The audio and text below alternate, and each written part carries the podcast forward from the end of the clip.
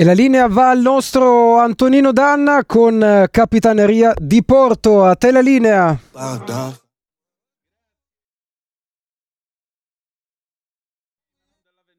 Buonasera, siete sulle magiche, magiche, magiche onde di Radio Libertà. Questa è Capitaneria di Porto. Io sono Antonino Danna e naturalmente questa è la puntata di mercoledì 17 agosto dell'anno del Signore 2022. Cominciamo la nostra trasmissione con i nostri consueti appelli. Primo, date il sangue. In ospedale il sangue serve sempre, salverete vite umane, soprattutto chi salva una vita umana salva il mondo intero.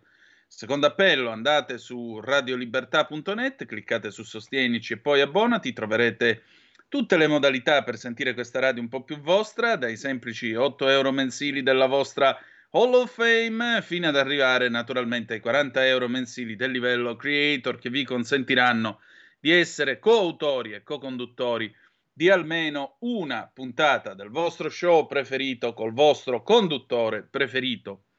È una serata nella quale naturalmente la campagna elettorale va avanti, noi parleremo però alle 18.35 con un ospite di riguardo, come sempre nel nostro faccia a faccia ci sarà su AdSby tornerà, parleremo appunto di Fatue, Fatue il rischio, il rischio letale che ha colpito Salman Rushdie, ovvero un tizio di 24 anni, uno che manca era nato all'epoca in cui l'Ayatollah Khomeini, Ruollah Khomeini, lanciò appunto questa fatua contro l'autore dei versetti satanici, beh, questo ragazzo di 24 anni ha ben pensato di pugnalarlo quasi a morte. Fortunatamente Rushdie se l'è cavata, è vivo, coopera con gli investigatori, si esprime regolarmente, per cui per fortuna non ha, diciamo così, la sua capacità, le sue capacità, facoltà intellettuali sono intatte e questo lascia ben presagire anche per la sua ripresa. È stata un'aggressione comunque dura, abbastanza pesante. Può succedere qualcosa del genere in Italia? Di questo ne parleremo con Suad Sbai perché nella tarda primavera del 2021 c'era già stata l'emanazione di una fatua nel nostro paese. Avremo modo di tornare su questo argomento. Ma oltre a ciò, prima di immergerci nella realtà attuale, diciamo così, in quello che sta accadendo in queste ore, con la campagna elettorale, le polemiche, la Cina, la Russia, suicidi assistiti, insomma, ce n'è per tutti i gusti. Vi ricordo 0266203529 se volete essere dei nostri, oppure 346 642 7756 se avete voglia di inviarci delle zappe o WhatsApp che dir vogliansi per farci sentire la vostra voce e i vostri pensieri. Cominciamo però ballando perché è mercoledì e mercoledì si balla. Ieri non abbiamo fatto tempo a festeggiarla, la festeggiamo oggi. Tra l'altro ha allestito eh, una grande festa in quel di Noto, in Sicilia, e allora salutiamo Veronica Ciccone in arte Madonna con questo pezzo del 1998, Ray of Light, e andiamo.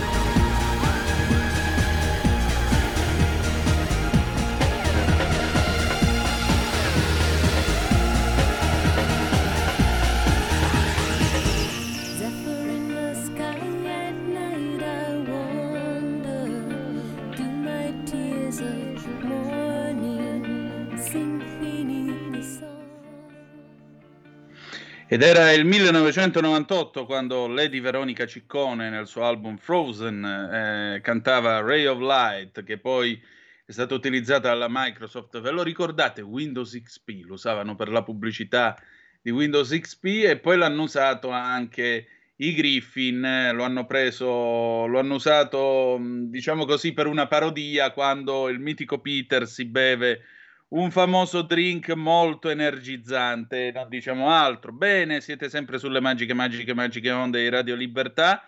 Questa è sempre Capitaneria di Porto, ovvero sia la versione estiva di Zoom. Antonino Danna al microfono con voi.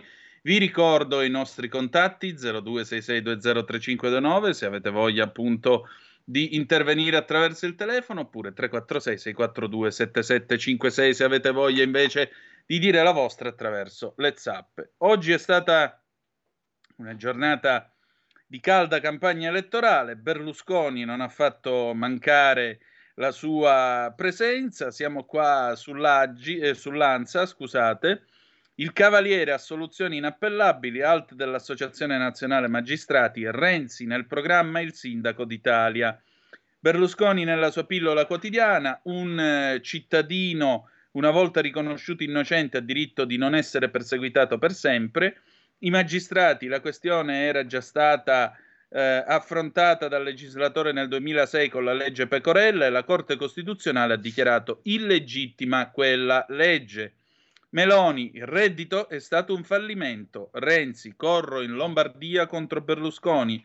Ancora alta la tensione nei Dem dopo l'ok della direzione alle liste. Si è incazzato pure il buon Maran che non ha trovato il suo posto in, eh, in eh, lista e quindi anche lui polemizza, dice la sua. Pensate, Pierfrancesco Maran escluso dalle liste PD a Milano e polemica, cassati i nomi del territorio, fuori dalle liste del PD, sono qua sul, sull'edizione milanese del Corriere, fuori dalle liste del PD per le politiche l'assessore alla casa del comune di Milano, recordman di preferenze alle ultime comunali con 9.166 voti personali, quindi Letta dove ha tagliato praticamente ovunque senza guardare in faccia a nessuno. Da qui malumori vari ed eventuali. Tra l'altro ricorderete che c'è stato anche questo taglio clamoroso, è stato mm, cacciato via Lotti, tutta la pattuglia renziana in fondo è stata allontanata eh, dal PD, quindi Enrico è stato sereno, ma al momento opportuno si è vendicato, possiamo dire anche così. Torniamo a noi, allora vediamo invece che cosa succede nel campo del centrodestra, sempre con eh, l'ANSA, diamo questa occhiatina. Eh, oggi cominciamo a parlare di giustizia. In Italia migliaia di persone ogni anno vengono arrestate e processate pur essendo innocenti. Il processo è già una pena che colpisce l'imputato, ma anche la sua famiglia, i suoi amici, il suo lavoro. Per questo non deve trascinarsi all'infinito in appelli e contrappelli. Quando governeremo noi, le sentenze d'assoluzione di primo o secondo grado non saranno appellabili. Un cittadino, una volta riconosciuto innocente, ha diritto di non essere perseguitato per sempre. Lo scrive su Facebook Silvio Berlusconi nella sua pillola quotidiana. La questione era stata affrontata dal legislatore nel 2006 con la legge Pecorella e la Corte Costituzionale ha dichiarato illegittima quella legge. Così il presidente dell'ANM Giuseppe Santalucia, eh, dove eravamo qua, dopo la proposta di Berlusconi sull'inappellabilità delle sentenze di assoluzione. Ci sono principi costituzionali, sottolinea, che devono essere necessariamente rispettati. Il tema può essere discusso, ma non rappresentano i termini che ho letto, ossia che migliaia di persone siano ingiustamente sotto processo. Questo non rende giustizia al difficile lavoro dei tribunali e delle corti nell'accertamento della verità dei fatti. Poi ancora, Giorgia Meloni, il reddito di cittadinanza invece, scrive lei su Facebook, il reddito di cittadinanza è stato un fallimento totale, nonostante abbia avuto per lo Stato un costo esorbitante pari a circa 9 miliardi di euro l'anno, stendendo un velo pietoso sulle migliaia e migliaia di truffe che ha generato, favorendo anche criminali, mafiosi, spacciatori, ha fallito come strumento di lotta alla povertà che doveva essere abolita e invece ha raggiunto i massimi storici e ha fallito come misura di politica attiva del lavoro, visto che pochissimi dei percettori del reddito di cittadinanza sono stati alla fine assunti e hanno trovato un lavoro dignitoso. La Meloni poi prosegue in questo video su Facebook è l'ennesima riprova del fatto che avevamo ragione quando dicevamo che le risorse per le politiche attive andavano usate per aiutare le imprese ad assumere.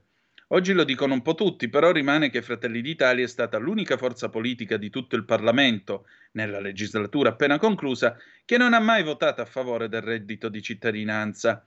Ecco perché noi crediamo che uno Stato giusto non debba mettere sullo stesso piano chi può lavorare e chi non può farlo uno strumento di tutela serve per chi non è in condizione di lavorare, over 60, disabili, famiglie senza reddito che hanno minori a carico, ma per gli altri quello che serve è la formazione e gli strumenti necessari a favorire le assunzioni. Quindi la Meloni conclude, la verità è che l'unico modo di combattere e abolire la povertà è consentire a chi è in una condizione difficile di migliorare quella condizione. Questo non si fa mantenendo le persone nella stessa realtà nella quale si trovano, ma consentendo loro di avere un lavoro, un lavoro dignitoso e ben retribuito, che possa aiutarle a crescere indipendentemente dalla condizione dalla quale provengono. Questo fa uno Stato giusto. Io, e infine poi abbiamo Matteo Renzi, già che c'è, io mi candiderò al Senato in Toscana, ma anche in Lombardia e nello stesso collegio di Berlusconi, scrive sempre Lanza. A proposito, mi piacerebbe tanto fare un bel confronto col presidente Berlusconi, lo ha detto Matteo Renzi a Rai News 24.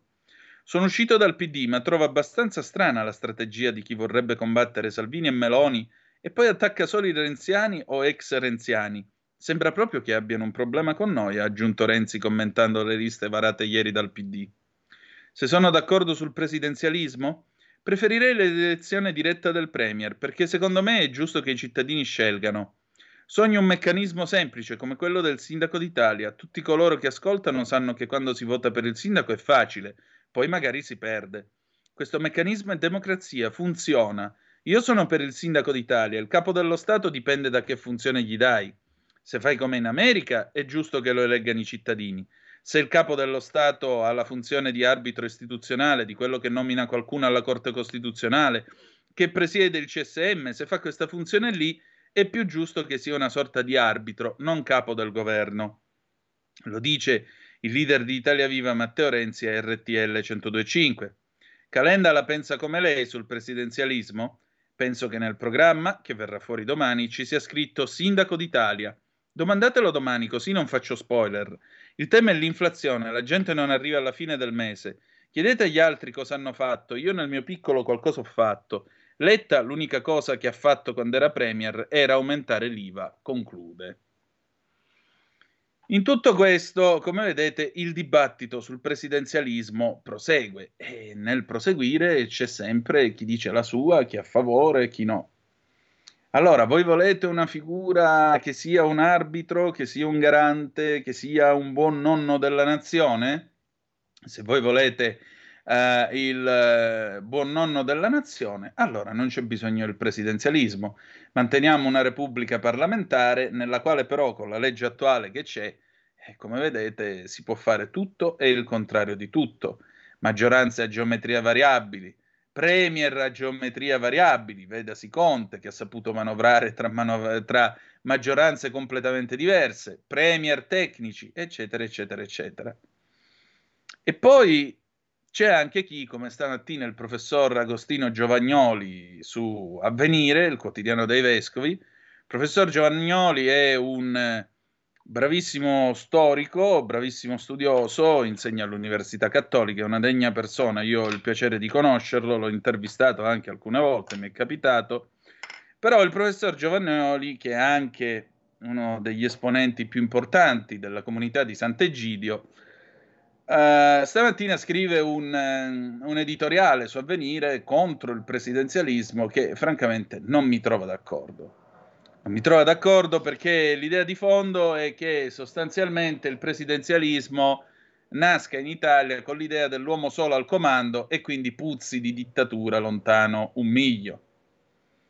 Ora, a me sembra invece che qui si tratti di responsabilità, di assunzione di responsabilità sapere a chi imputare una responsabilità, che ha la responsabilità del comando, che ha la responsabilità anche degli oneri derivanti dal comando.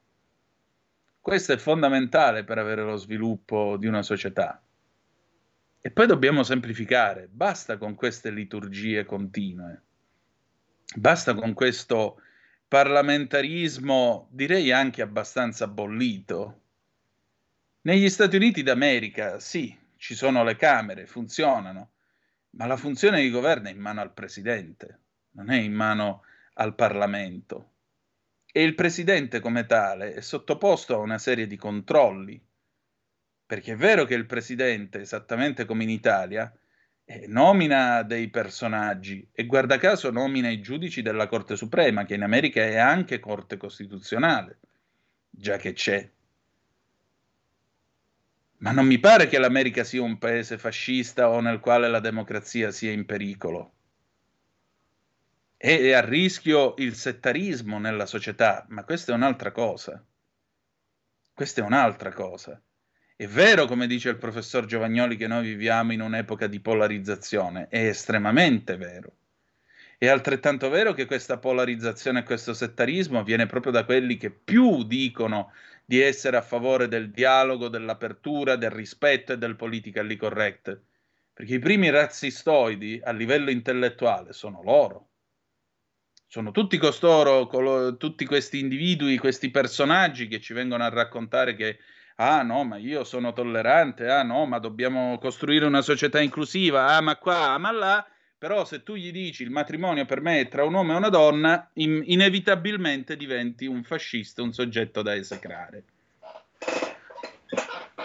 Torno a ripetere, non siamo più negli anni 70, ma purtroppo il clima è quello dei peggiori anni 70 e senza manco la musica del tempo per il semplice e banale motivo appunto che il settarismo del nulla politically correct è quello che ha creato la polarizzazione, è quello che ha spianato la strada a tutte le varie storie. Secondo, un altro elemento che io eh, non condivido del, dell'analisi del professor Giovagnoli su Avvenire, che vi ricordo essere il eh, quotidiano dei vescovi, quindi la CEI.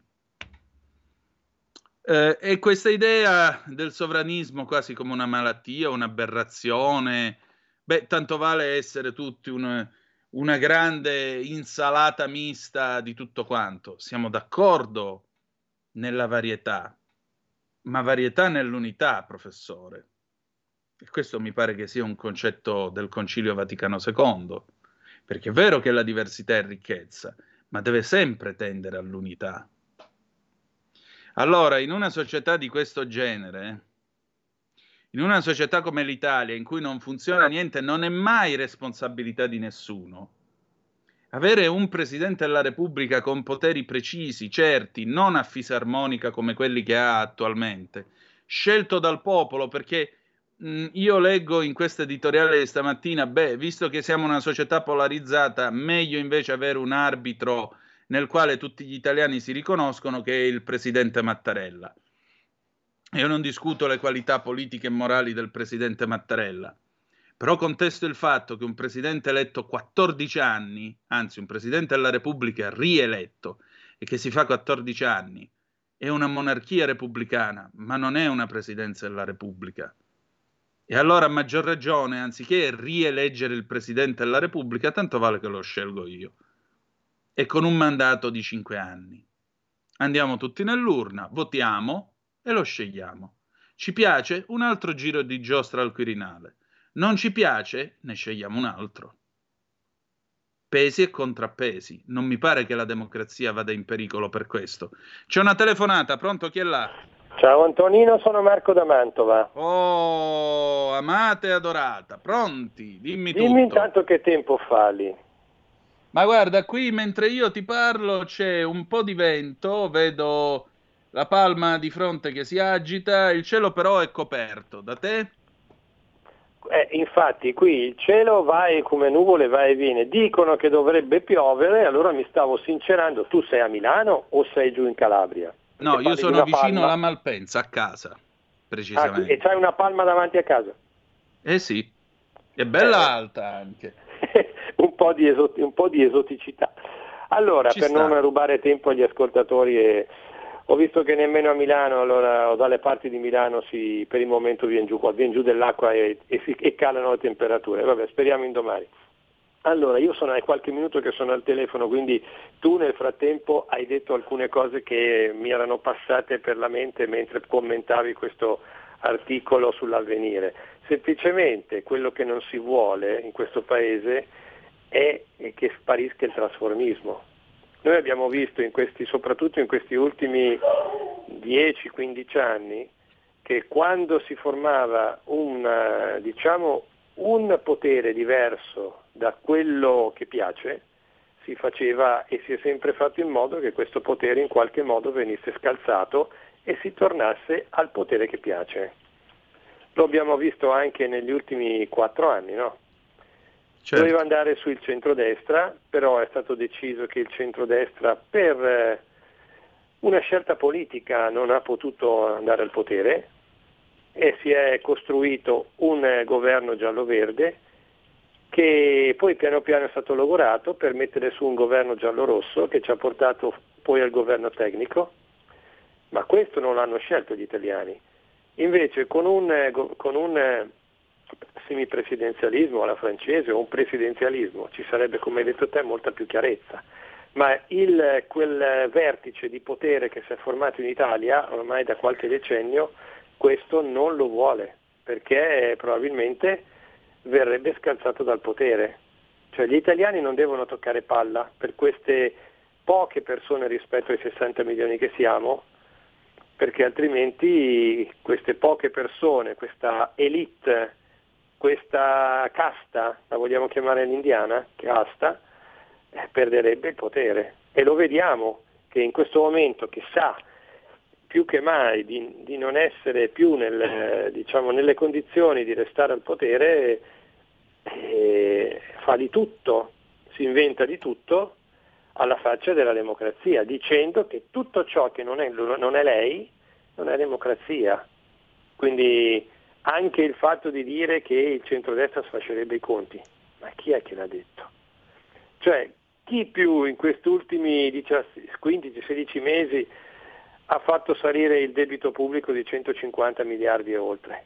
Il governo dei migliori alla fine e chi c'era al vertice del governo dei migliori, messo lì dal, dall'uomo del colle.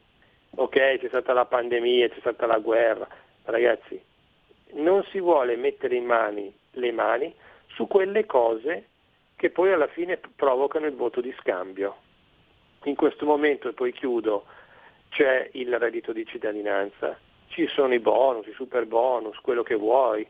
Adesso c'è la dote per i diciottenni, che Letta vuole 10.000 euro per ciascun, per ciascun ragazzo che ha il compimento del diciottesimo anno.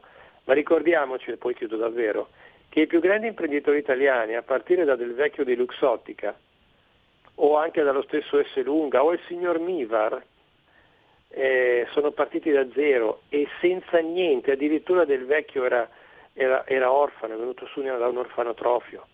E noi vogliamo dare 10.000 euro ai ragazzi che poi con 10.000 euro non ci fai né l'attività e non ci paghi neanche forse due anni di università.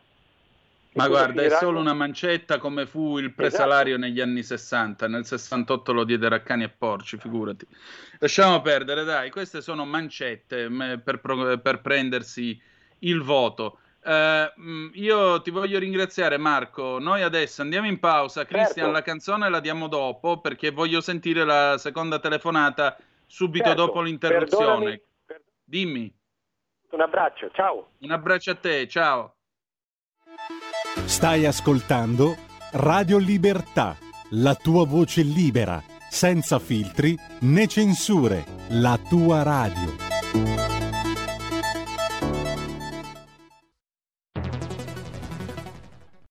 C'è chi te la racconta sbagliata e chi te la racconta male. C'è chi te la racconta tagliata e chi te la racconta al contrario e chi non te la racconta affatto. QDS te la racconta giusta Ogni giorno la tua terra, il suo presente, le sue attese, la sua volontà di rinascita. Leggi, abbonati, scegli il quotidiano di Sicilia. l'informazione giusta per crescere insieme. La radio è sempre di più ovunque. Io la radio la ascolto in auto con tutti i nuovi programmi, perché ho la radio DAB. E tu? Io al lavoro ascolto la radio dal mio computer. E tu? Io a casa l'ascolto dalla mia TV. E tu? Io l'ascolto dal mio telefonino, con Radio Player, l'app delle radio italiane. E tu? Io la radio l'ascolto con lo smart speaker. Oggi 35 milioni di italiani ascoltano la radio così. E tu? La radio, ovunque, sempre di più. Anche Radio Libertà è su Radio Player Italia.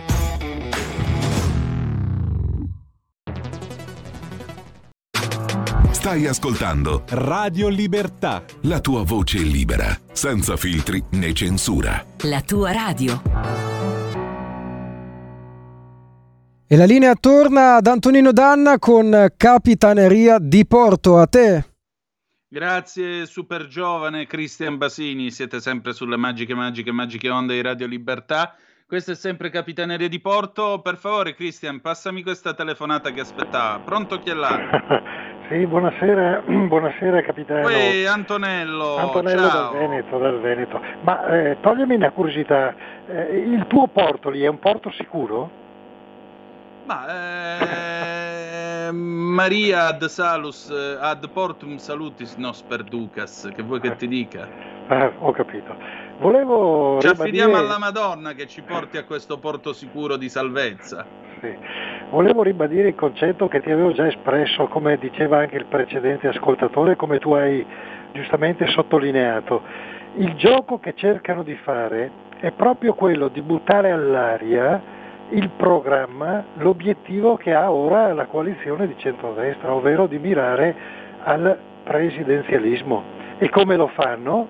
Lo fanno con quel giochetto che stanno facendo i due, sai, il gatto e la volpe lì, il Renzi e il suo amico Calenda, con quel centro che dopo quando ottengono i voti e si, e si installano lì nel Parlamento, se qualcosa non gli va giù sono capaci da fare da calamita a qualche altro tipo, sai, Brunetta o qualche altra che se n'è uscita, sottraggono i parlamentari e cade tutto il palco.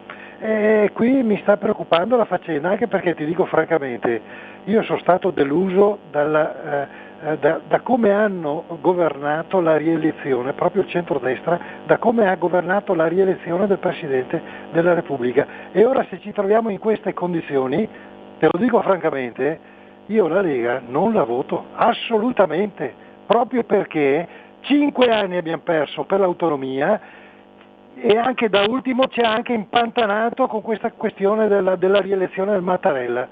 Piuttosto, guarda, stavolta mi inchino alla Meloni e Dio ce la mandi buona. Buon- buona continuazione Antonino, al porto sicuro. Antonello, eh, l'elettore è sovrano, ci mancherebbe pure. Queste sono le tue valutazioni e giustamente non posso che prenderne atto. Però considera anche che l'autonomia è presente tranquillamente nel programma che il centrodestra ha presentato agli elettori, ha offerto agli elettori in questi 15 punti di cui discutere, su cui confrontarsi. Comunque, grazie come sempre per i vostri interventi. Adesso io mi permetto di offrirvi eh, un faccia a faccia in diretta con la nostra Suad Sbai che è già al telefono e che voglio salutare. Ciao Suad, ben trovata. Buonasera, grazie dell'invito, grazie. Grazie a te del tuo tempo come sempre. Allora, eh, il tema che affrontiamo stasera è un tema delicato, non perché le solite anime belle potrebbero dire che siamo razzisti o che cosa, non è affatto un discorso razzista quello che stiamo per fare, è un discorso in realtà che concerne la nostra sicurezza e che concerne il nostro futuro, anche il nostro futuro come società occidentale che si picca o si vanta di essere società laica. Mi sto riferendo al tema della fatwa. La fatwa, eh, lo riassumiamo per i nostri ascoltatori e per le nostre gentili ascoltatrici, è un eh, permesso, un comandamento che viene dato da parte di un imam, cioè da una persona che si ritiene abbia autorità religiosa e morale, perché nell'Islam non esiste il sacramento dell'ordine né esiste una gerarchia come è invece nella religione cattolica, e questa persona quindi autorizza a fare o non fare determinate cose.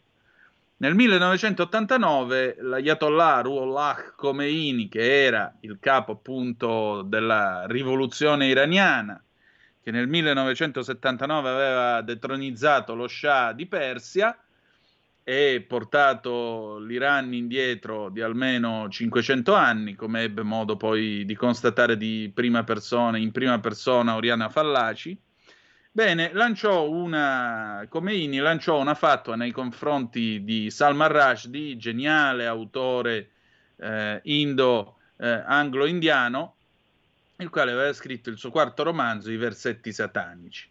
Da allora, siccome la fatua può essere revocata soltanto da chi l'ha emanata e Khomeini momentaneamente è morto, da allora chiunque, qualunque musulmano può tranquillamente scannare Salman Rushdie, avrà la promessa del paradiso, ma anche di un premio in denaro. Se non può scannare lui direttamente Salman Rushdie, può comunque guidare il vendicatore a compiere quest'atto di giustizia e scannare Salman Rushdie.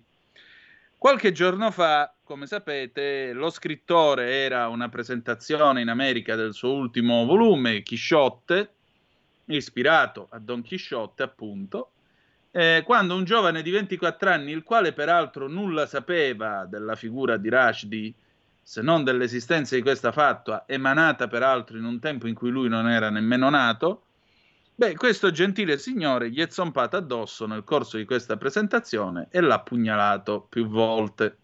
Rashdi è stato tra la vita e la morte, adesso è vivo vegeto si sta lentamente riprendendo e sta collaborando con gli investigatori. Detto ciò, noi siamo a rischio fatto in questo paese perché già nella primavera dell'anno scorso con Suad avevamo commentato un'altra notizia, e cioè c'era stato un gruppo di eh, sedicenti religiosi islamici che in questo paese avevano emanato una fatua contro il terrorismo. Allora, Suad, noi rischiamo di vivere in un mondo nel quale domani si alza un imam e mi condanna a morte? E eh, come hai detto, hai detto bene che il tema è un po' complesso, cioè nessuno ha parlato di Salman Rushdie quando ha chiesto scusa, non ha girato come ha girato la, la fatua. Lui ha chiesto scusa più di una volta, e non è stata sentita. Ecco, quella fatua è importante, è importante perché le fatue li fanno l'imam e i credenti devono, devono rispettarle e magari eh, attuarli. Eh, le fatue non dimentichiamo che anche in Iran tanti giornalisti sono morti solo perché hanno detto eh, qualcosa contro Khomeini o contro il regime diciamo, estremista radicale di, eh, di Khomeini, cioè, non, tanti, ancora oggi eh, in Iran muoiono uomini e donne solo perché eh, esprimono qualche pensiero eh, diverso da, da, chi li comanda e nessuno ne, ne parla, eh, nessuno, nessuno ne parla, come succede anche in altre parti, in Afghanistan, in altre parti. E hai detto bene, nel nostro paese qualcuno ha fatto questa proposta che è stata accolta positivamente dalla nostra sinistra, diciamo, eh, sinistra italiana, cioè l'ha accolta bene perché c'è stato comunque un pensiero anti, eh, anti eh, diciamo, terrorismo, non era il terrorismo, era su Sam, eh, Saman, eh, la ragazza uccisa sì. dai, dai, familiari e allora loro in quel momento dice allora noi facciamo fatua mh, mm, a chiunque insomma faccia questi, questi atti contro no io infatti sono stata una delle poche anche da te e forse non, non è stata capita perché non hanno capito la gravità di quella parola la gravità, perché oggi lo fanno sulla famiglia di, di, di, di Saman, domani lo fanno su di me, su di eh, chiunque dica una cosa che, non, ecco, che può piacere a, a, un certo estremismo. È sbagliatissimo, è solo l'idea, l'idea che qualcuno nel nostro paese che si dice no? associazioni islamiche, eh, che con libertà no? esca con questa parola. E non siamo uno Stato islamico, solo nello Stato islamico si possono emanare le fatue, cosiddette fatue, che è una pena di morte, se andiamo a vedere, anche se i, i vari studi, chi, chi studia diciamo, nel mondo arabo-islamico ha anche altro significato, non sto qui a, a spiegarlo. È grave, è gravissimo perché, perché sono, grave anche il fatto che non è stato protetto.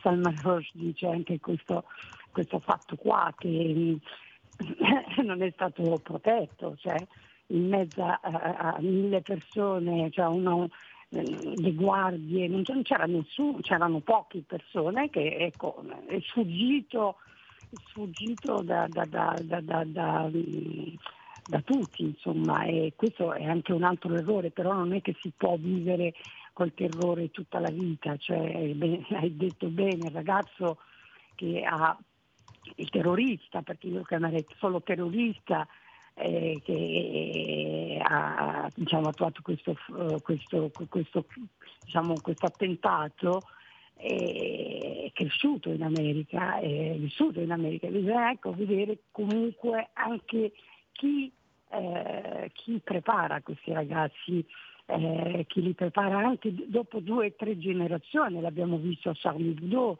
l'abbiamo visto al, del professor Patti sgozzato in mezzo alla strada. Abbiamo visto tanti, tanti e, e li sottovalutiamo eh, tutti quelli che gli attacchi, eh, gli attacchi col coltello che ormai è passato in sordina, ah vabbè attacco, no, no, quelli sono attacchi criminali, sono attacchi terroristi, insomma non vanno sottovalutati, ce ne sono stati tantissimi, tantissimi, fino a, fino a qualche giorno fa, eh, cioè, eh, certo. il coltello ormai l'arma, eh, è uscito anche un video no, dei giovani, di, di, eh, nuove generazioni, no, non li chiamerei niente, sono dei criminali che, che ormai è diventata la, la loro ecco, moda andare in giro a coltellare l'infedele.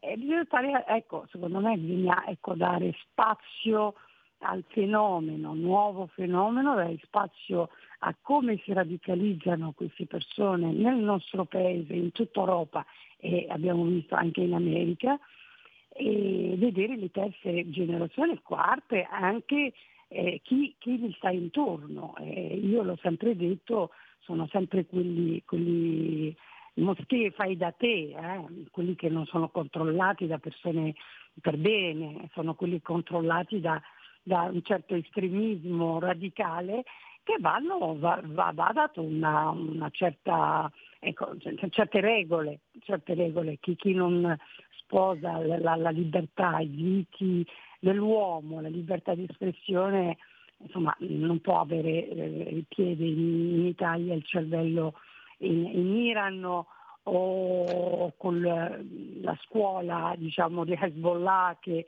alla fine eh, sono quelli che eh, continuano a portare avanti un certo pensiero che è un,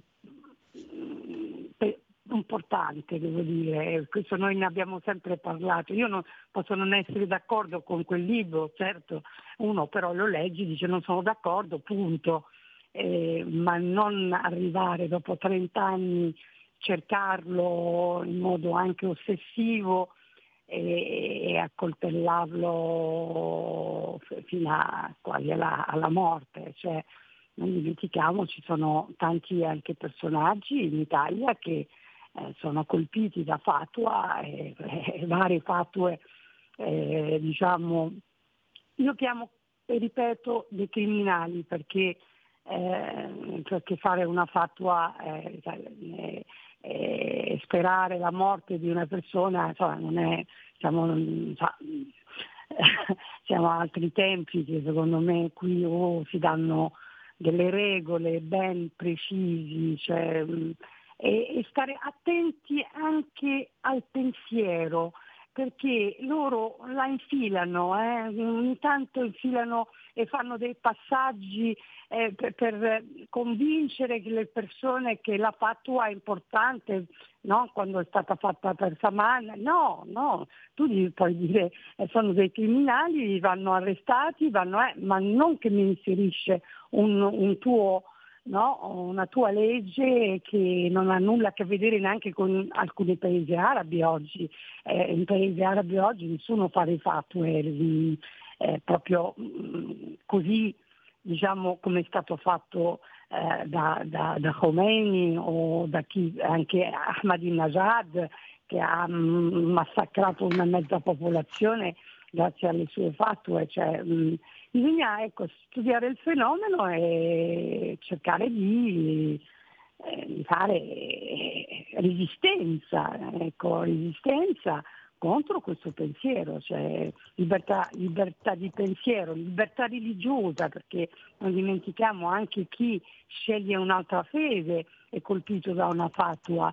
Eh, in, in, Marocco, per dire, ci sono le associazioni, gli stessi marocchini convertiti alla altra religione non succede niente, lo fanno in Italia come è successo per Rashida, ne abbiamo parlato anche qua, perché ha scelto di diventare cristiana, è stata uccisa e quella è stata una fatua di una certa comunità. Sono state sottili, eh? stanno lì, però intanto eh, insegnano alle nuove generazioni che, che, che queste, questo pensiero deve andare avanti. Eh? Noi dobbiamo con tutti i nostri mezzi eh, non, non, possiamo combatterli perché eh, sono potenti, perché sono finanziati bene, ma rallentare fino alla fine il loro processo eh, secondo me eh, sarebbe opportuno che tutti, ecco, tutti, tutti quanti eh, prendano una sola linea e, e, e bloccare questo fenomeno. Beh, sicuramente. Eh, Suad, senti, ma eh, come si fa a riaffermare il valore della laicità in un mondo nel quale comunque esistono realtà, vedasi i fratelli musulmani di cui tu spesso parli nei tuoi interventi qui da noi, eh, che invece ti dicono no, noi dobbiamo diventare anche diritto, non soltanto religione? Ma ne abbiamo parlato la settimana scorsa sulla Tunisia, no? sullo Stato laico che, che vuole no? portare avanti Zayad. Eh, cioè, è, è, possibile portare un pensiero anche all'interno del mondo arabo, anche nei paesi arabi, un pensiero laico e poi la religione è un'altra cosa che va rispettata, ci mancherebbe, eh, tutte le religioni vanno rispettate. E il pensiero laico mm, è importante, è importante in questo frangente, secondo me non, non, non, va sottovalutato perché sennò chiunque può venire qui e, e dettare sua, il suo pensiero o religione eh, o, o, pensieri anche antichi, eh? cioè, la fatua io non l'ho mai sentita, quando eh, quando è uscita eh, da quel gruppo in Italia, non voglio nemmeno nominarli ma che conosciamo tutti, che si dicono eh, associazione islamica, e a me mi ha preso un colpo, come ha preso un colpo anche i vari paesi arabi, cioè dice come che in Italia accettate un, un pensiero, proprio l'idea fatua, non siete un Stato islamico, cioè l'idea fatua può essere in Siria, per essere in, in Iran, in Afghanistan oggi, eh, ma se andiamo a vedere in altri paesi, insomma, mh, mm, prima che si, eh, si, manda una fatua, insomma, ci vuole tanto. Eh, però, però a, noi arriva eh, perché, perché non, non, stiamo dietro alle parole, non stiamo dietro ai loro movimenti, come, come evolve il movimento. Eh, noi stiamo dietro ogni giorno e non facciamo passare neanche una, continueremo a non far passare neanche una, però eh, bisogna, bisogna che, che, tutti, no? eh, tutti si muovano in questa linea qua, che non, non, chiunque viene qui e detta la sua legge, perché anche Saman, eh, Amal, Nawal, tutte le ragazze uccise, eh, Hina Salem, sono uccise perché in famiglia è stato deciso una fatua, cioè questa c'è un'ignoranza uh, allucinante, cioè, e che, e, che quello che mi dà fastidio è che quando è uscita questa notizia in Italia, la fatua è stata presa bene da, da, da, da movimenti di sinistra, è stata presa come se fosse una cosa bella, una cosa senza perché, perché sono a loro volta ignoranti anche nel tema e l'hanno sposata, è andato in televis- varie televisioni a esprimere il suo pensiero di fatua. E... tranquillamente per carità eh, libertà di espressione ma non eh, imporre oppure eh, mandare dei messaggi che diventano normalità in un paese occidentale o, o libero come il nostro.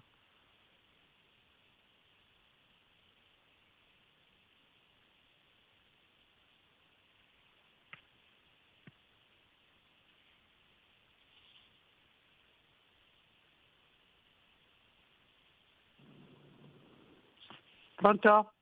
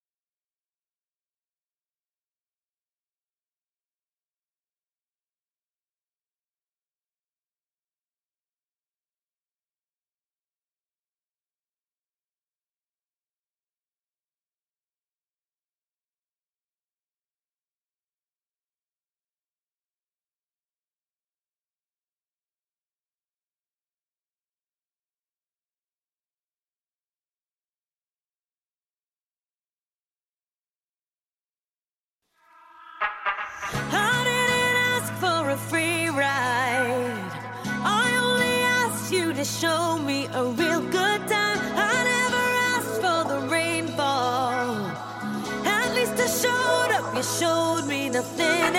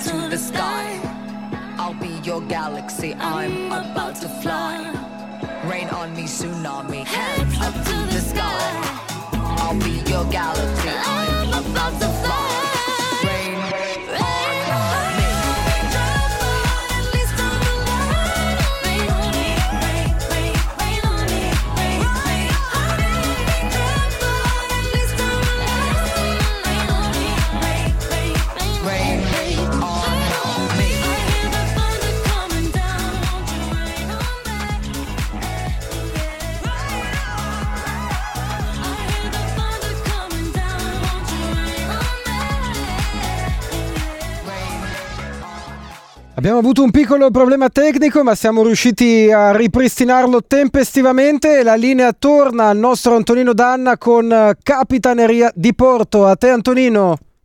E rieccoci, sono cose che capitano ai vivi, diceva mio padre, per cui come vedete ci può stare anche che l'idiozia delle macchine eh, può alle volte intervenire a eh, disturbare una così interessante conversazione che stiamo avendo appunto con la nostra Suad Sby. Suad, ci sei di nuovo?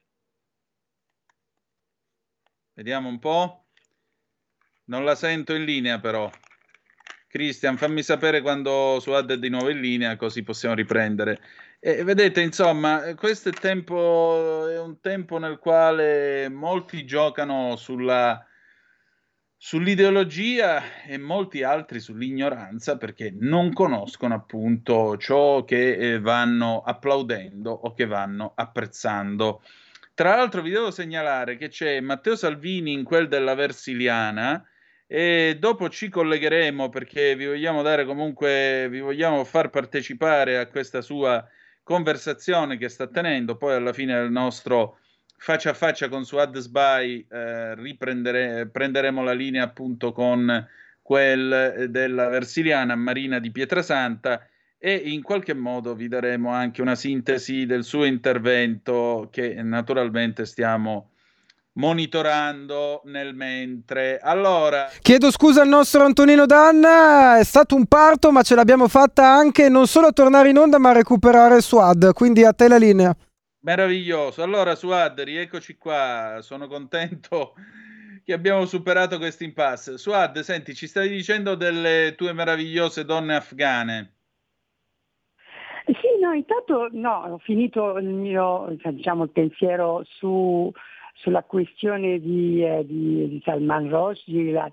Guarda, questo pensiero che ho io han- è quello che hanno quasi tutti, eh, diciamo, sia giornalisti che, eh, un pensiero molto condiviso. Eh, non, il problema è in Occidente che c'è un, un, un blackout, una chiusura, paura, di trattarlo in maniera aperta e senza problemi, perché eh, più uno lo tratta più si banalizza, più uno fa finta di niente per paura o per chissà che cosa, più aumenta la loro pericolosità. Cioè, questo mh, volevo. Per quanto riguarda le donne afghane, che dire? L'abbiamo abbandonati? le donne afghane le abbiamo abbandonate, abbiamo manda- abbandonato tutto, lo, tutto, l'Afghanistan. Cioè, mi sentite? Sì.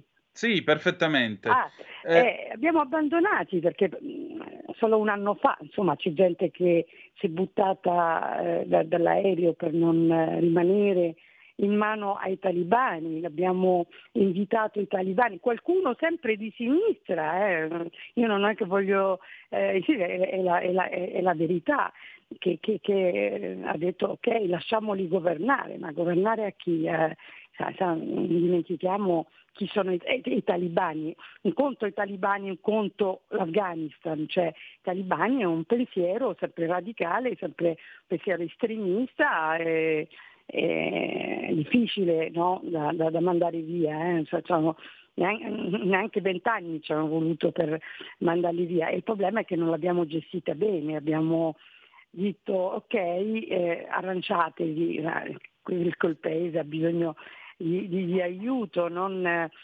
militare, aiutare eh, diciamo, la popolazione a, a difendersi bene.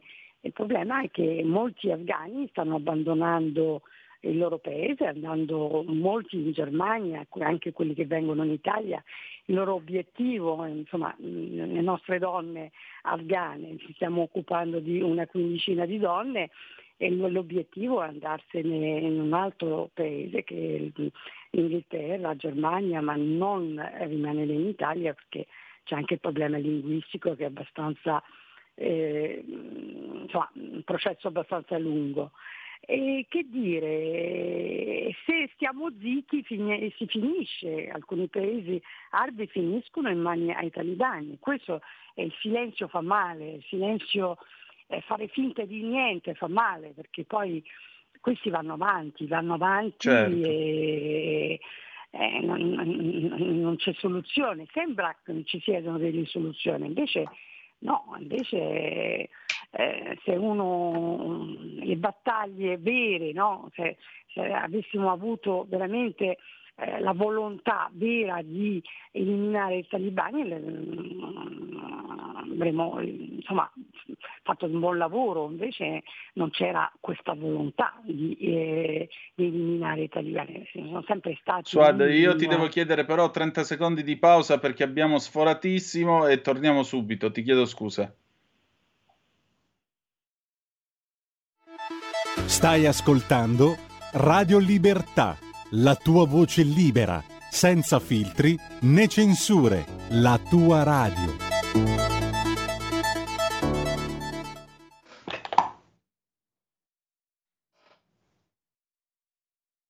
E la linea torna al nostro Antonino Danna. A te Antonino.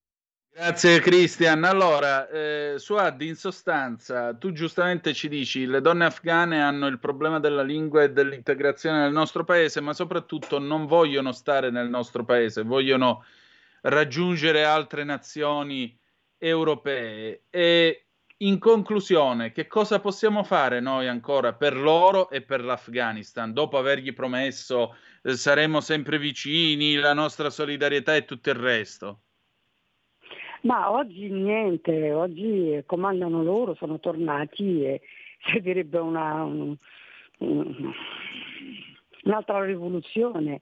Eh, la vedo lunga, la vedo difficile, mh, mm, però mai mollare. Cioè, mh, il problema è che qualche paese europeo ha riconosciuto questo Stato talibano e questo è stato l'errore diciamo, madornale di alcuni paesi europei che sono miope di fronte a, al male, al male assoluto, cioè, la verità è questa, non, non, lo dico io, lo dicono tutti, eh, male, male, tornare indietro, tornare non si può manifestare, non si può parlare, non si può scrivere, non si può fare niente, sono un pensiero radicale, estremista, che, ignorante, molto ignorante, che, che avanza e sta a tutta l'Europa, sta a tutta l'America, sta a tutto il mondo eh, prendere veramente la situazione in mano e non fare, ecco, finire l'Afghanistan al medi- non al Medioevo, nessun tempo, insomma, non, non vedo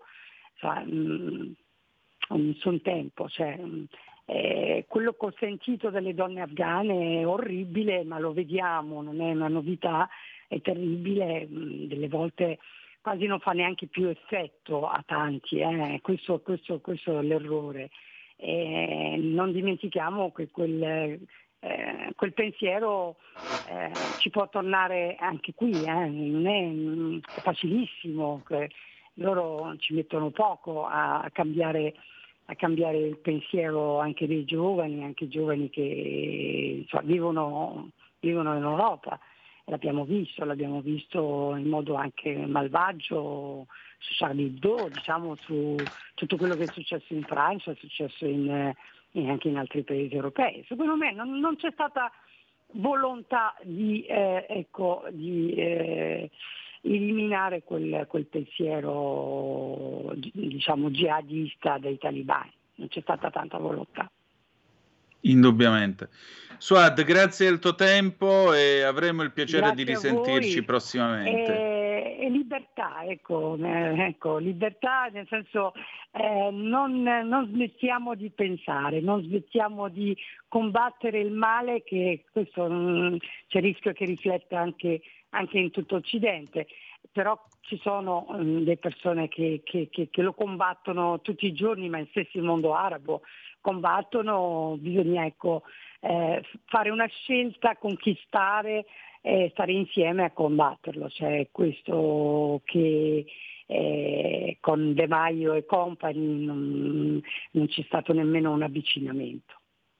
Ecco, e questo è il tempo delle scelte. Grazie ancora, Suad. Grazie a voi. Grazie a te.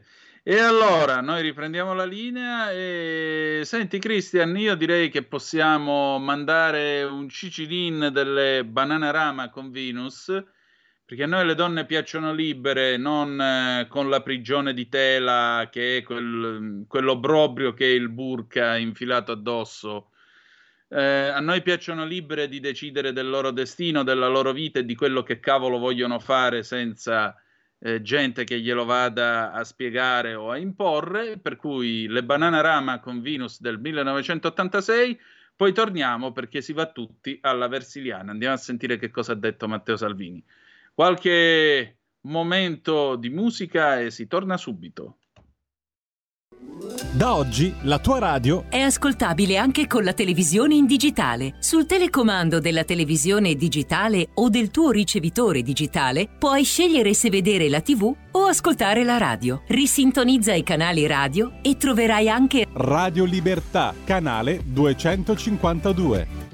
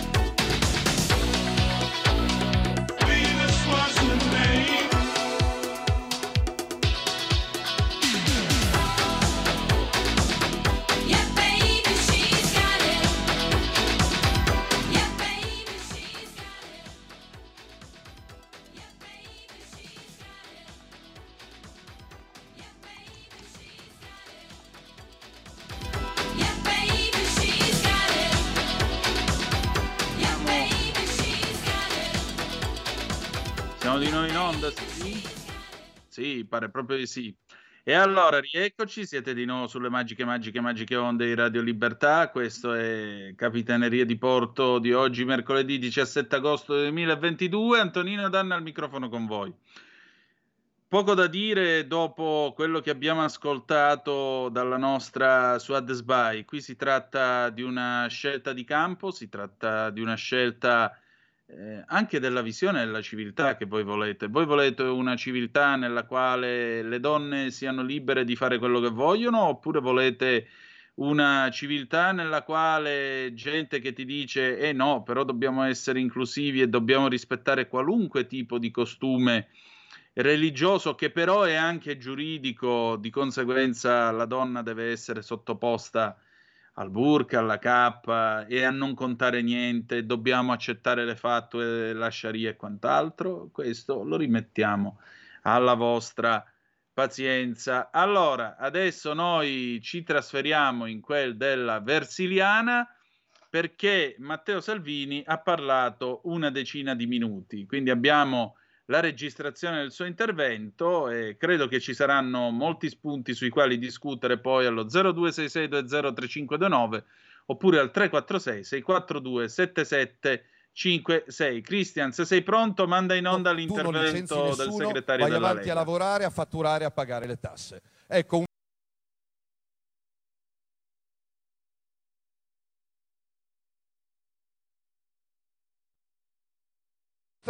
è un lavoro di serie B.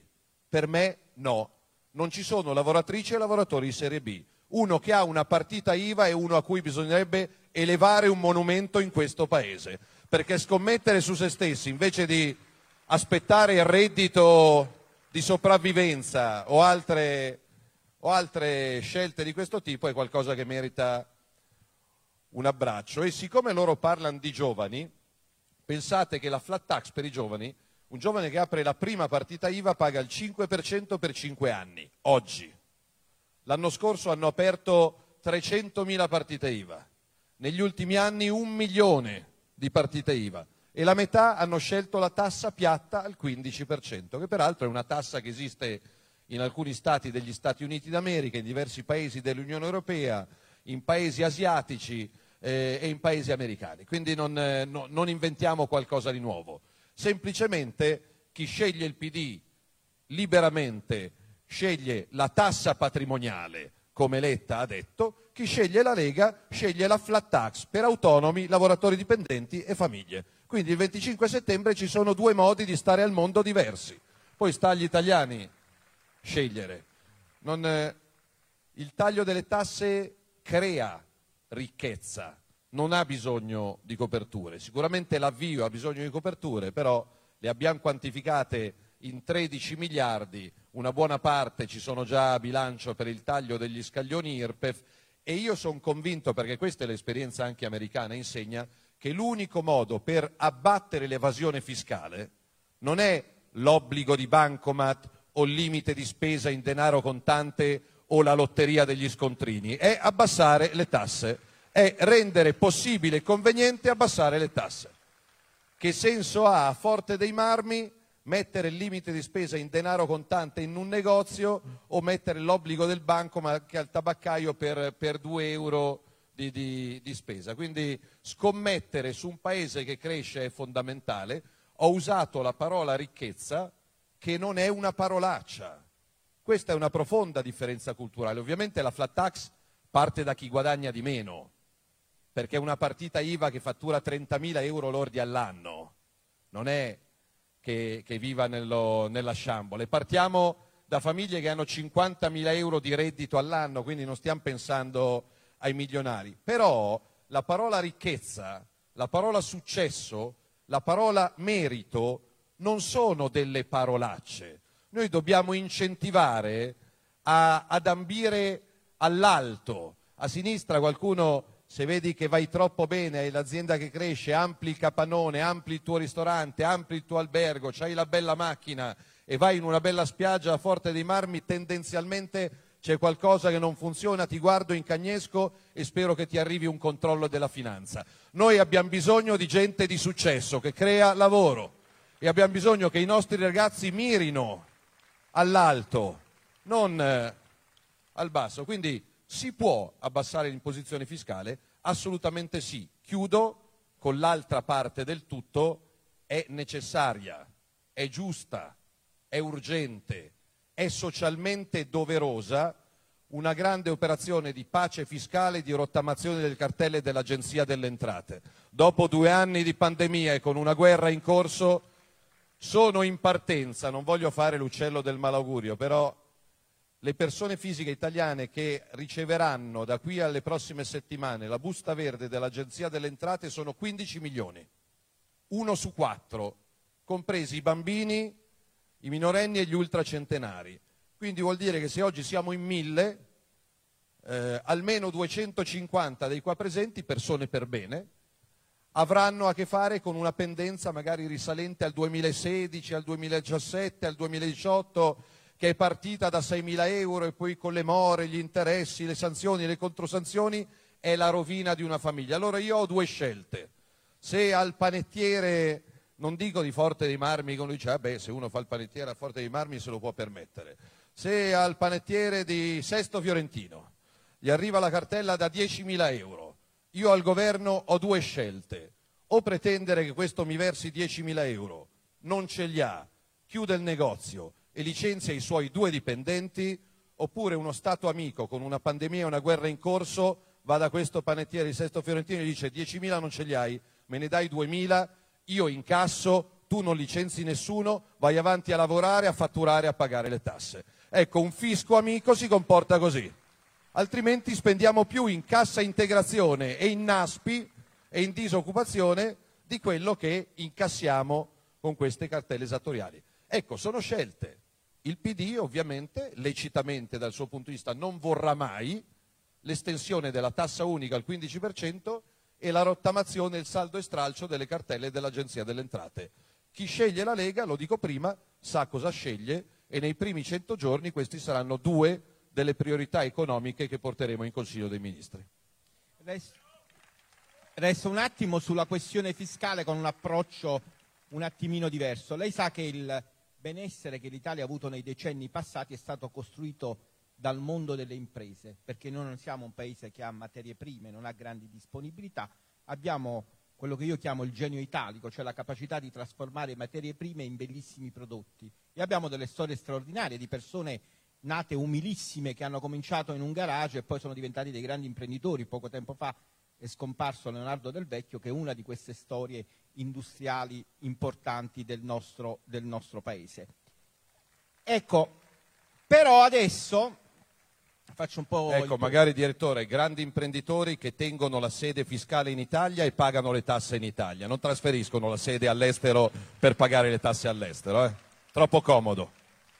Adesso però eh, faccio un po' il professorino, mi sembra difficile che si possano ripetere esperienze di questo tipo. C'è un libro apparso qualche anno fa, lo scrisse tra l'altro un collega dell'Espresso, volevo, fa- volevo vendere la pizza, che raccontava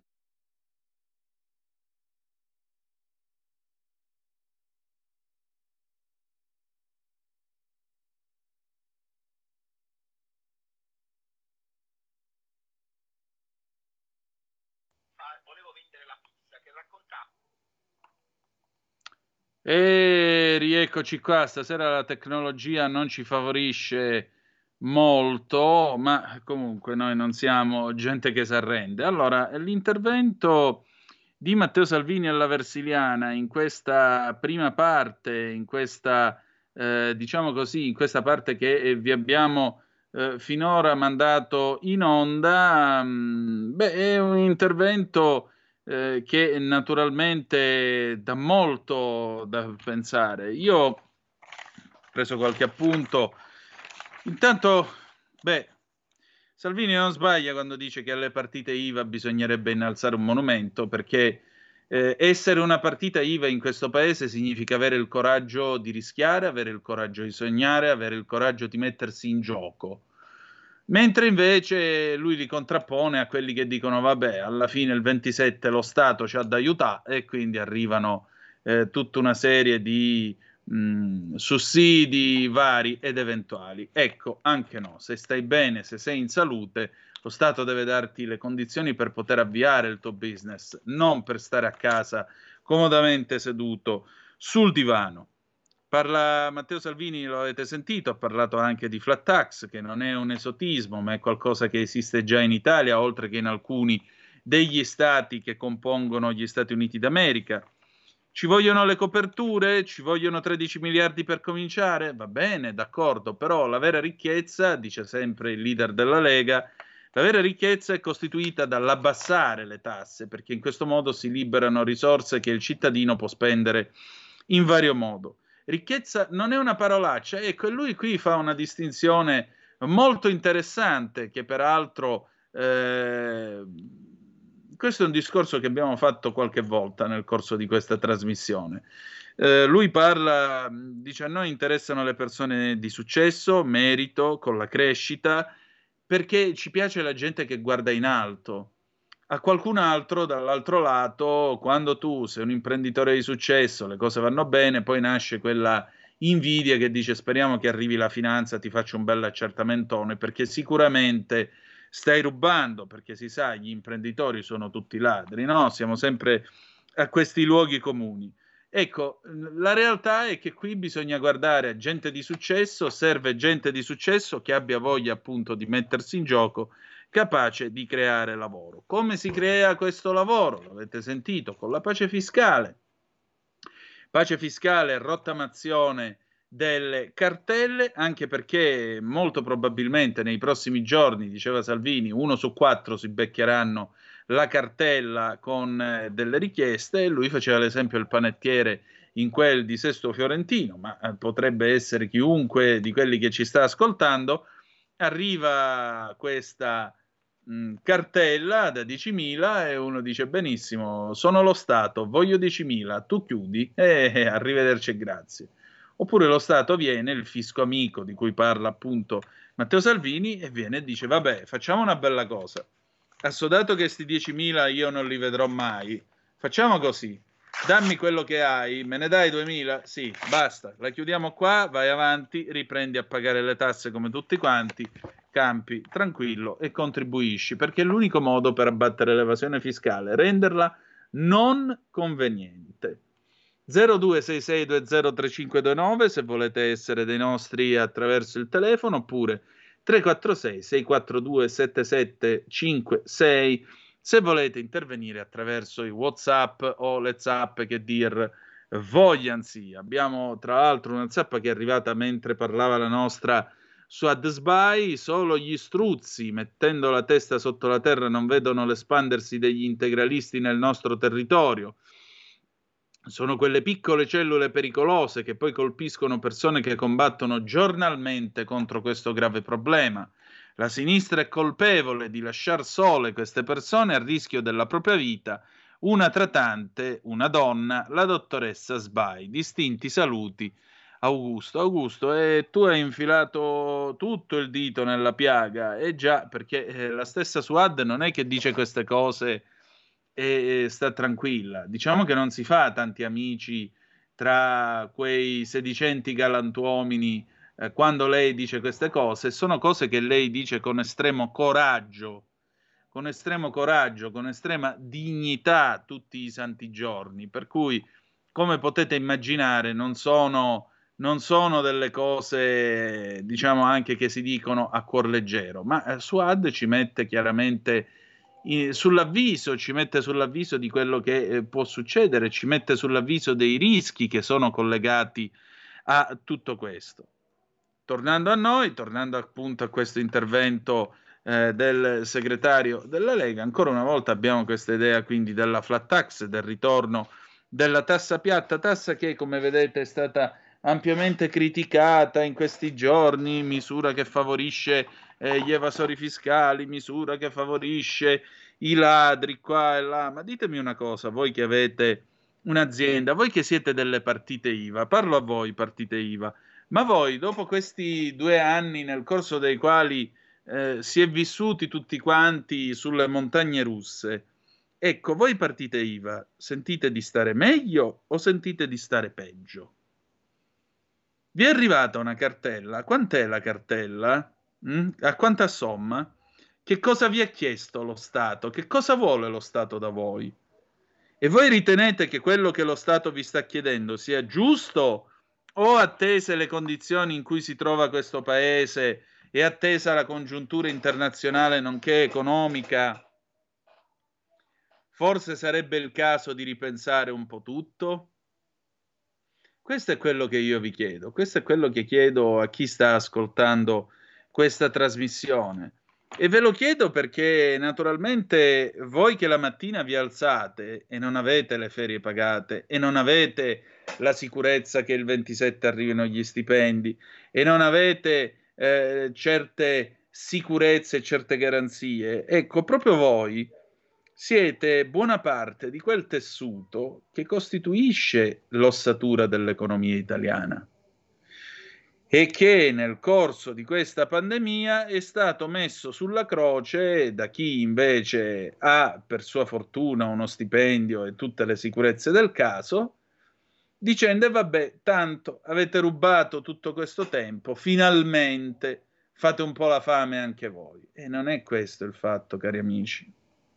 Non è questo il fatto, perché la partita IVA è una condizione di precariato non facile, nella quale tanti, tante donne, tanti uomini ogni giorno in questo paese fanno sacrifici immani, immani e 100 euro diventano un problema, e 100 euro diventano un problema, mentre in tutto questo lo Stato si presenta a scadenza regolare come si presenta una scadenza regolare, le bollette e tutto il resto, e dicono vabbè, sai che c'è? Paga.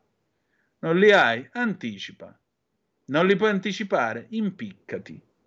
Ora la domanda è cosa vogliamo? Vogliamo uno Stato che, come diceva Draghi, ci sono tutti questi crediti inesatti, quindi dobbiamo spremere, spremere, spremere? O vogliamo uno Stato che si mette davanti a padri e madri di famiglia, si mette davanti a chi ha il coraggio di giocarsi il proprio futuro, di provare a immaginare qualcosa, perché fare impresa, voi lo sapete meglio di me, fare impresa in questo paese è assurdo. Cioè uno fa prima a buttarsi da un balcone, ma non a fare impresa. Burocrazia, regolamenti, leggi, leggine, tasse, tasserelle. Lo Stato che diventa tuo socio al 67% su 100 euro che voi incassate, 67 se li prende lo Stato. 67.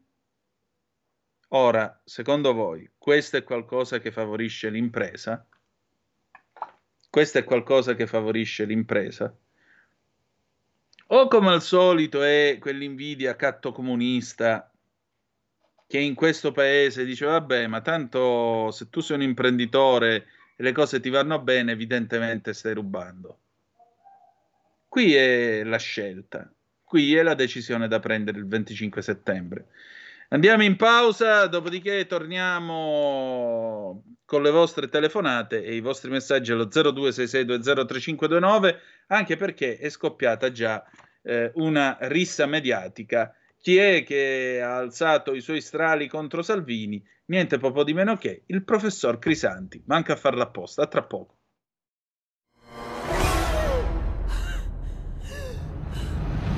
Pensa a respirare. Ora abbandonati. Che cosa vedi? Luce. Oscurità. L'equilibrio.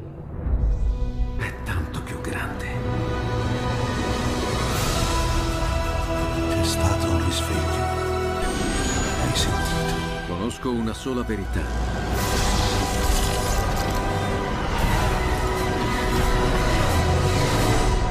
Movie Time ti fa entrare nel vivo del cinema, ti fa sentire come se fossi tu il protagonista del grande schermo.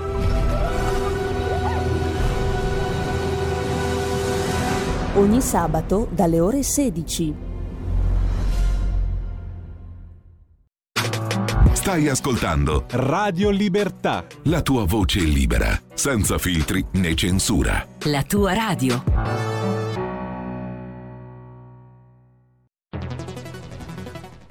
La radio è sempre di più ovunque. Io la radio la ascolto in auto con tutti i nuovi programmi, perché ho la radio DAB. E tu? Io al lavoro ascolto la radio dal mio computer. E tu? Io a casa l'ascolto dalla mia TV. E tu? Io l'ascolto dal mio telefonino, con Radio Player, l'app delle radio italiane. E tu? Io la radio l'ascolto con lo smart speaker. Oggi 35 milioni di italiani ascoltano la radio così. E tu? La radio, ovunque, sempre di più. Anche Radio Libertà è su Radio Player Italia.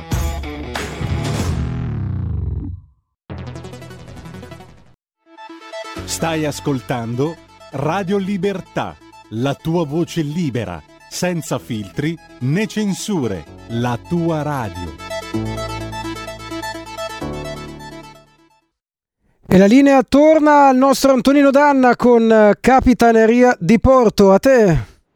Grazie, super giovane, siete sempre sulle magiche, magiche, magiche onde di Radio Libertà.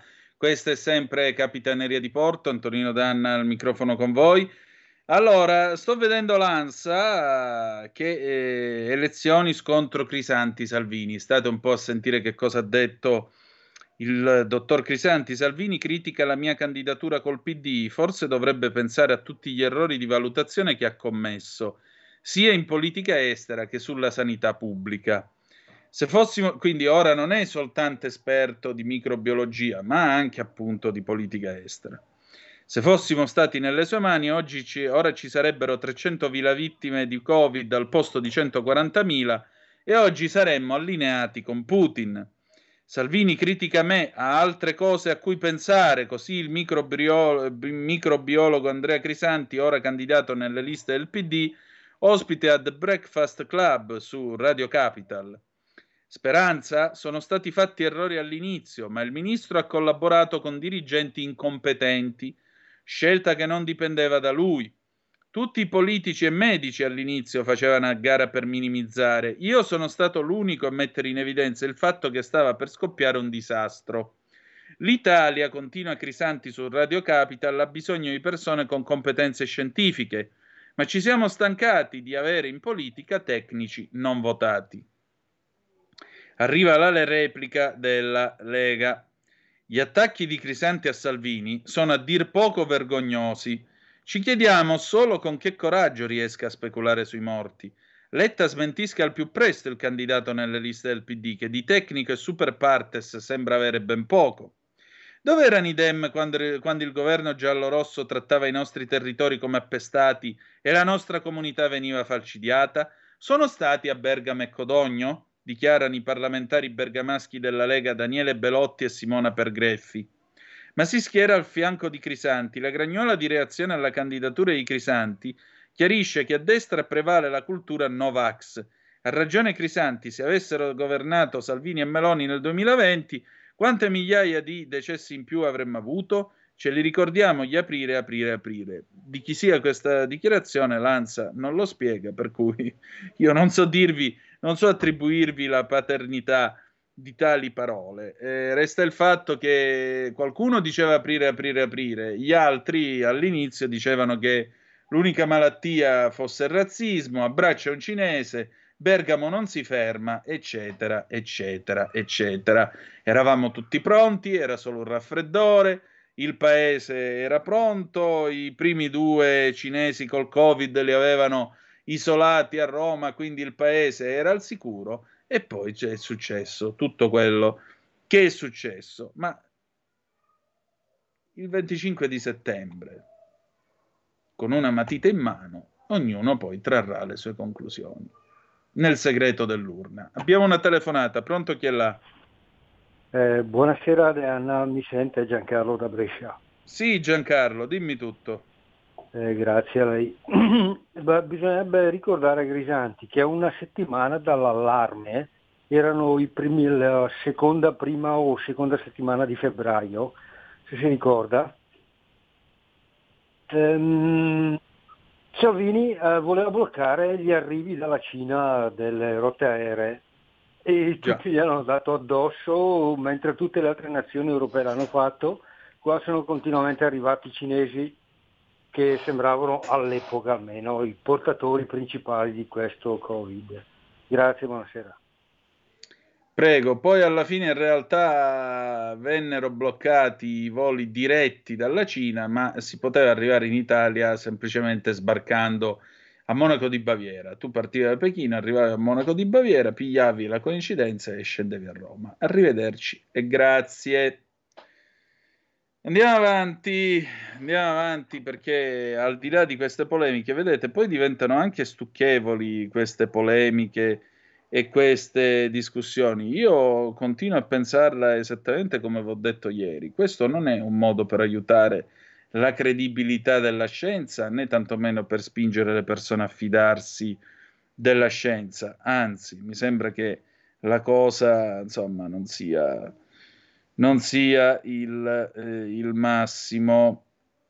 Ma la campagna elettorale eh, prevede anche il momento in cui i leader parlino alla televisione, perché una volta ve lo ricordate c'era il mitico Iader Jacobelli con la sua tribuna politica nel corso della quale c'era il candidato di turno o il leader politico di turno che veniva intervistato da una decina di giornalisti scelti tra le principali testate di quelle allora più in voga nel paese.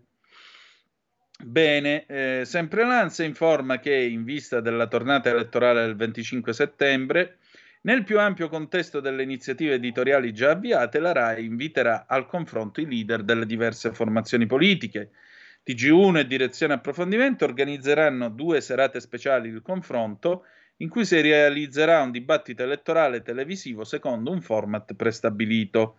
Esattamente come accade in occasione dei grandi appuntamenti elettorali internazionali, sarà predisposto un sistema di regole di ingaggio puntualmente definite per garantire ai protagonisti parità di condizioni, al contempo per assicurare ai telespettatori un dibattito che sia quanto più approfondito e coinvolgente. La messa in onda dei confronti è stata programmata per la prima metà di settembre, nella sera del 7 e in quella del 15, e naturalmente sarà soggetta alla formalizzazione delle liste elettorali e alla disponibilità delle stesse a partecipare, annuncia Mamma Rai che non ti abbandona mai, come cantava Renato Zero nel lontano 1982. Quindi 7 e 15 settembre vedremo i leader confrontarsi, chissà in quale, in quale modo. Una notizia un po' più leggera la prendiamo dalla, dall'Aggi. Leo Corno ha vinto il palio dell'Assunta, quarto successo di fila per Tittia. Giovanni Azzeni ha vinto il nono palio in carriera, primo successo per la cavalla Violenta da Clodia. Ammazza che nome per una cavalla, complimenti. L'accoppiata ha subito preso la testa, non la fate incazzare, Violenta da Clodia. Pensate che nome che nome, che nome, potente che ha questa cavalla. L'accoppiata ha subito preso la testa della corsa, mantenendola per tre giri. Ben 15.000 gli spettatori che hanno assistito all'evento in Piazza del Campo a Siena. Inoltre, nelle liste del centrodestra ci saranno un pilota, un editore e un ambientalista pragmatico. Andiamo a vedere chi è. collega Massimo Maugeri firma questo pezzo, sempre per eh, L'Aggi, il centrodestra alle prese col risico delle candidature, a meno da una settimana dal 22 agosto, data entro la quale le liste dei partiti dovranno essere formalmente presentate. I partiti della coalizione sono al lavoro per la stesura dei nomi che correranno per le elezioni politiche del 25 settembre. Le principali forze dell'alleanza hanno raggiunto a fine luglio un accordo sulla distribuzione dei collegi. 98 Fratelli d'Italia, 70 la Lega, 42 Forza Italia, 11 Noi Moderati, ma nella messa a punto delle candidature si trovano di fronte a problemi diversi. I forzisti, che i sondaggi indicano come il partito del centrodestra meno consistente in termini numerici, saranno costretti a limare il numero dei candidati. Lo stesso Antonio Tajani, coordinatore del partito, in un'intervista al Corriere della Sera ammette che in Forza Italia andranno fatti dei sacrifici. L'obiettivo e ricandidare gli uscenti, ma la riduzione numeri, del numero dei parlamentari e il complesso meccanismo della legge elettorale costringe a una stretta. Silvio Berlusconi dovrebbe essere capolista al Senato nel proporzionale in cinque circoscrizioni e dovrebbe essere candidato nell'uninominale a Monza. Lo stesso Tajani sarà pluricandidato in diversi collegi, tra cui Lazio e Campania.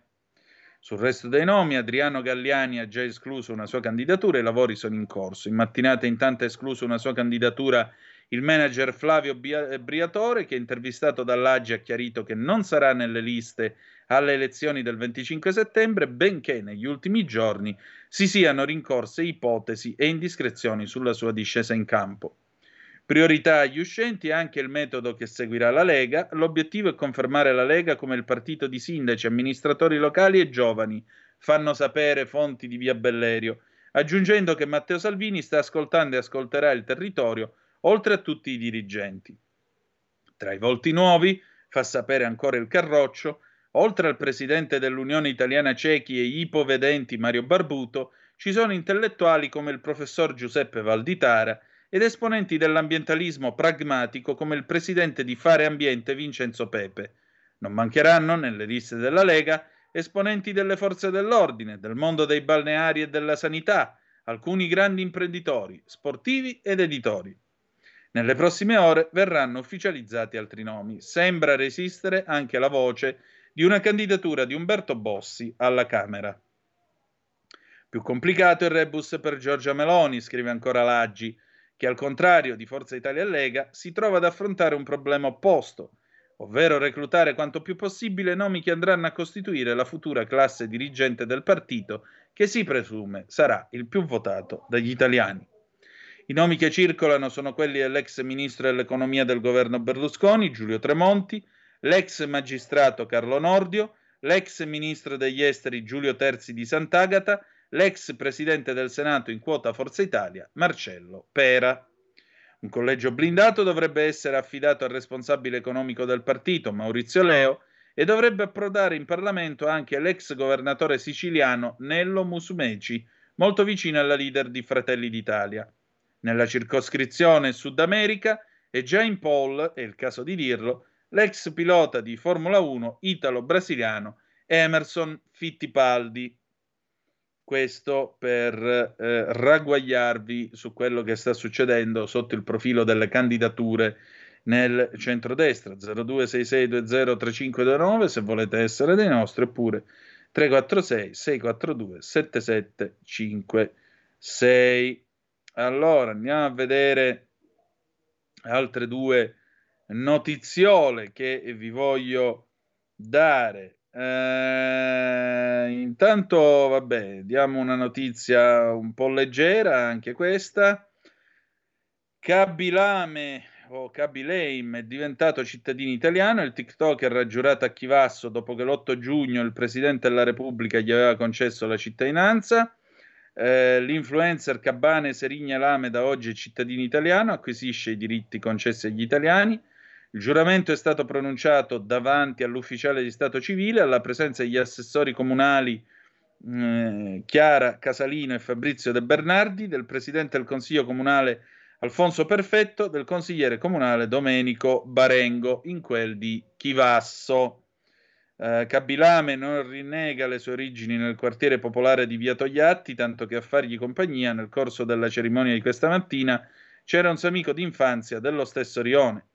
Il creator con più follower al mondo è stato citato pubblicamente nel recente discorso di insediamento del sindaco Claudio Castello, che ha annunciato a breve l'approvazione della delibera grazie alla quale sarà concessa la cittadinanza onoraria ai nuovi nati figli di stranieri residenti in città, progetto simbolico per sollecitare il dibattito politico italiano a favore dello Ius Scole. 150 milioni di follower ed è diventato cittadino italiano, illustrato la patria in questo modo.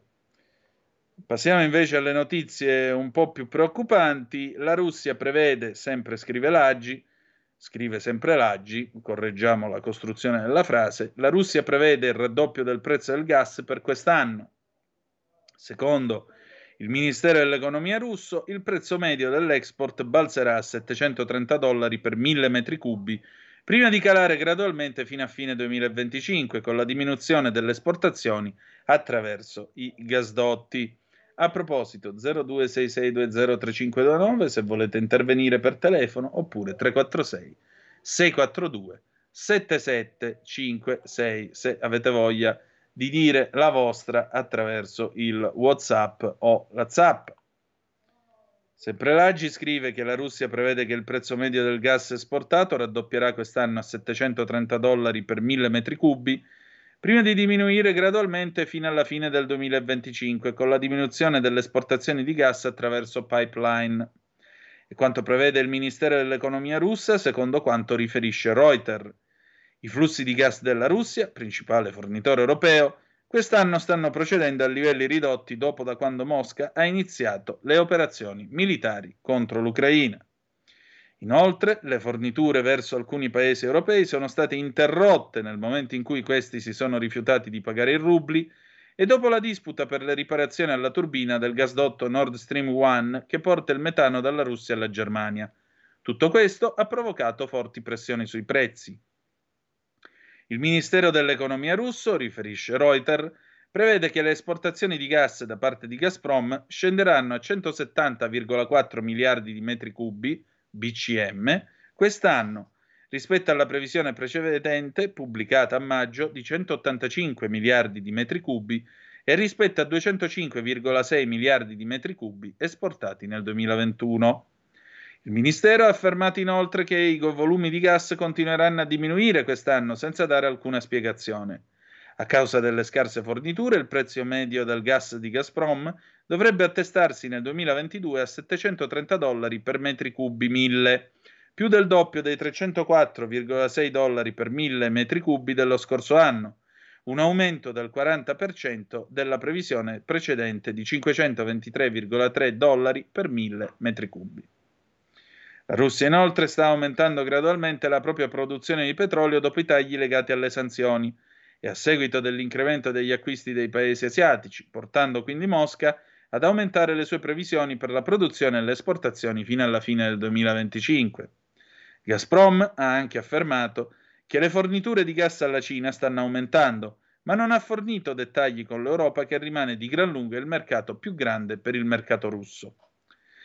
L'aumento dei volumi di esportazione di petrolio, insieme all'aumento dei prezzi del gas, aiuterebbe la Russia a guadagnare 337,5 miliardi di dollari e 255,8 miliardi dalle esportazioni di energia rispettivamente quest'anno e il prossimo. L'anno scorso la Russia ha guadagnato 244,2 miliardi dalle esportazioni di energia. La guerra, come vedete, per qualcuno è sempre un affare, anche con l'aumento evidentemente del prezzo delle materie prime e di conseguenza anche l'aumento della, della come possiamo dire, della, del costo appunto del gas, l'aumento della bolletta e questo lo vedremo tra pochi giorni quando nelle, eh, nelle nostre, diciamo così, buche delle lettere, condominiali oppure no, si materializzeranno, se non si sono già materializzate nelle nostre eh, cassette postali, email, le bollette del gas, del telefono e della luce. E allora lì avremo modo di piangere tutto quello che è accaduto. Eh, Letta che dà ragione a Crisanti, adesso siamo sulle, le, sull'ADN Cronos, la destra è Novax, ha ragione Crisanti, vabbè. Zaporizia, la Nato, la Russia autorizzi l'ispezione della IEA, è urgente.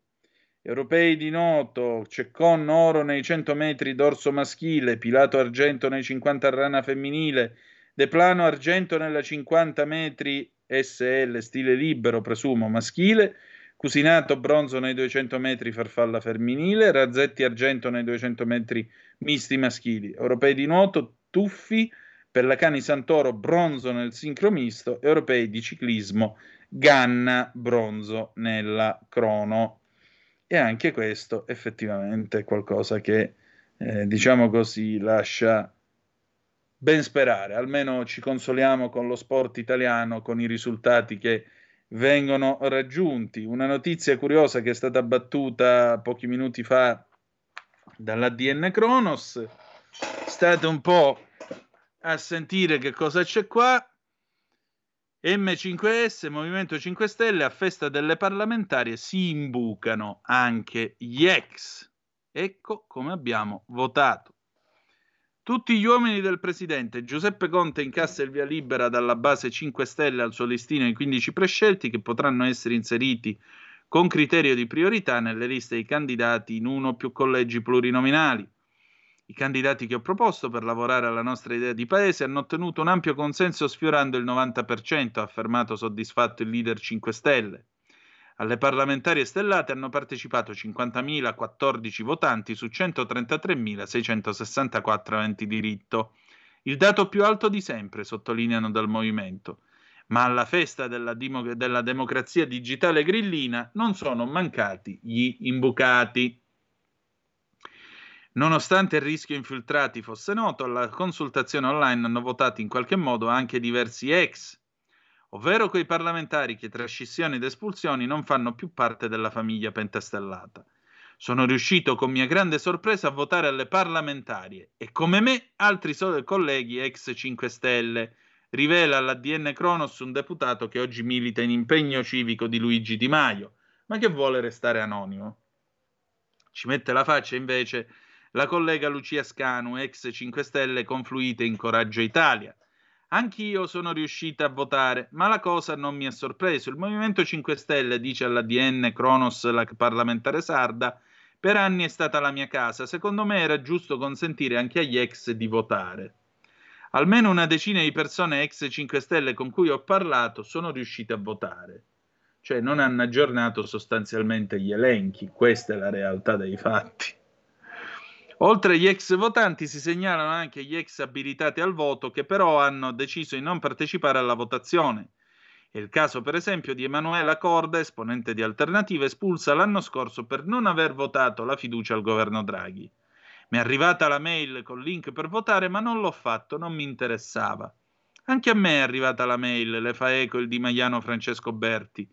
Io ho voltato pagina, ma sì, ho ricevuto quella mail, afferma Maria Soave Alemanno, che oggi fa parte del gruppo di Italia Viva.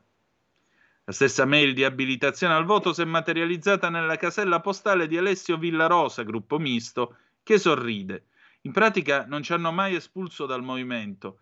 Io non ho votato alle parlamentari, ma avrei potuto, rimango sempre iscritta al Movimento Nazionale. Mi hanno trasferito sul nuovo blog senza chiedermi nulla.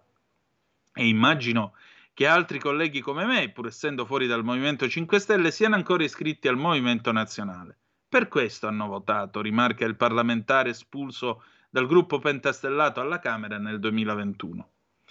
A chi chiede come sia stato possibile che alle parlamentari abbiano votato anche i parlamentari espulsi, i responsabili della piattaforma Skyvote rispondono declinando ogni responsabilità. Noi ci limitiamo a inviare il link di abilitazione al voto via mail a un elenco di contatti che ci viene fornito dal Movimento 5 Stelle. Di quell'elenco è responsabile il Movimento 5 Stelle. Viene spiegato all'ADN Cronos. Il servizio è firmato da Antonio Atte. Che altro aggiungere? Tutto qua. Bene, noi abbiamo finito la nostra trasmissione di questa sera. Grazie per essere stati con noi. Come sempre ci ritroviamo domani sera, sperando di essere un po' più fortunati tecnologicamente, alle 18.05 trattabili sulle magiche, magiche, magiche onde di Radio Libertà. Grazie per essere stati con noi e, e ricordate che, malgrado tutto, the best is yet to come, il meglio deve ancora venire. La canzone con cui ci lasciamo usciva il 17 agosto del 1985. No, non è quella, è un'altra, è un'altra che quella la mettiamo domani sera. La canzone con cui ci salutiamo stasera è sempre dei Righiera, però è dell'83. Non tengo di nero, che è la condizione dell'Italia adesso. Grazie per essere stati con noi e ricordate che the best is yet to come, il meglio deve ancora venire. Vi ha parlato Antonino Danna. Buonasera. Avete ascoltato Zoom, il drive time in mezzo ai fatti.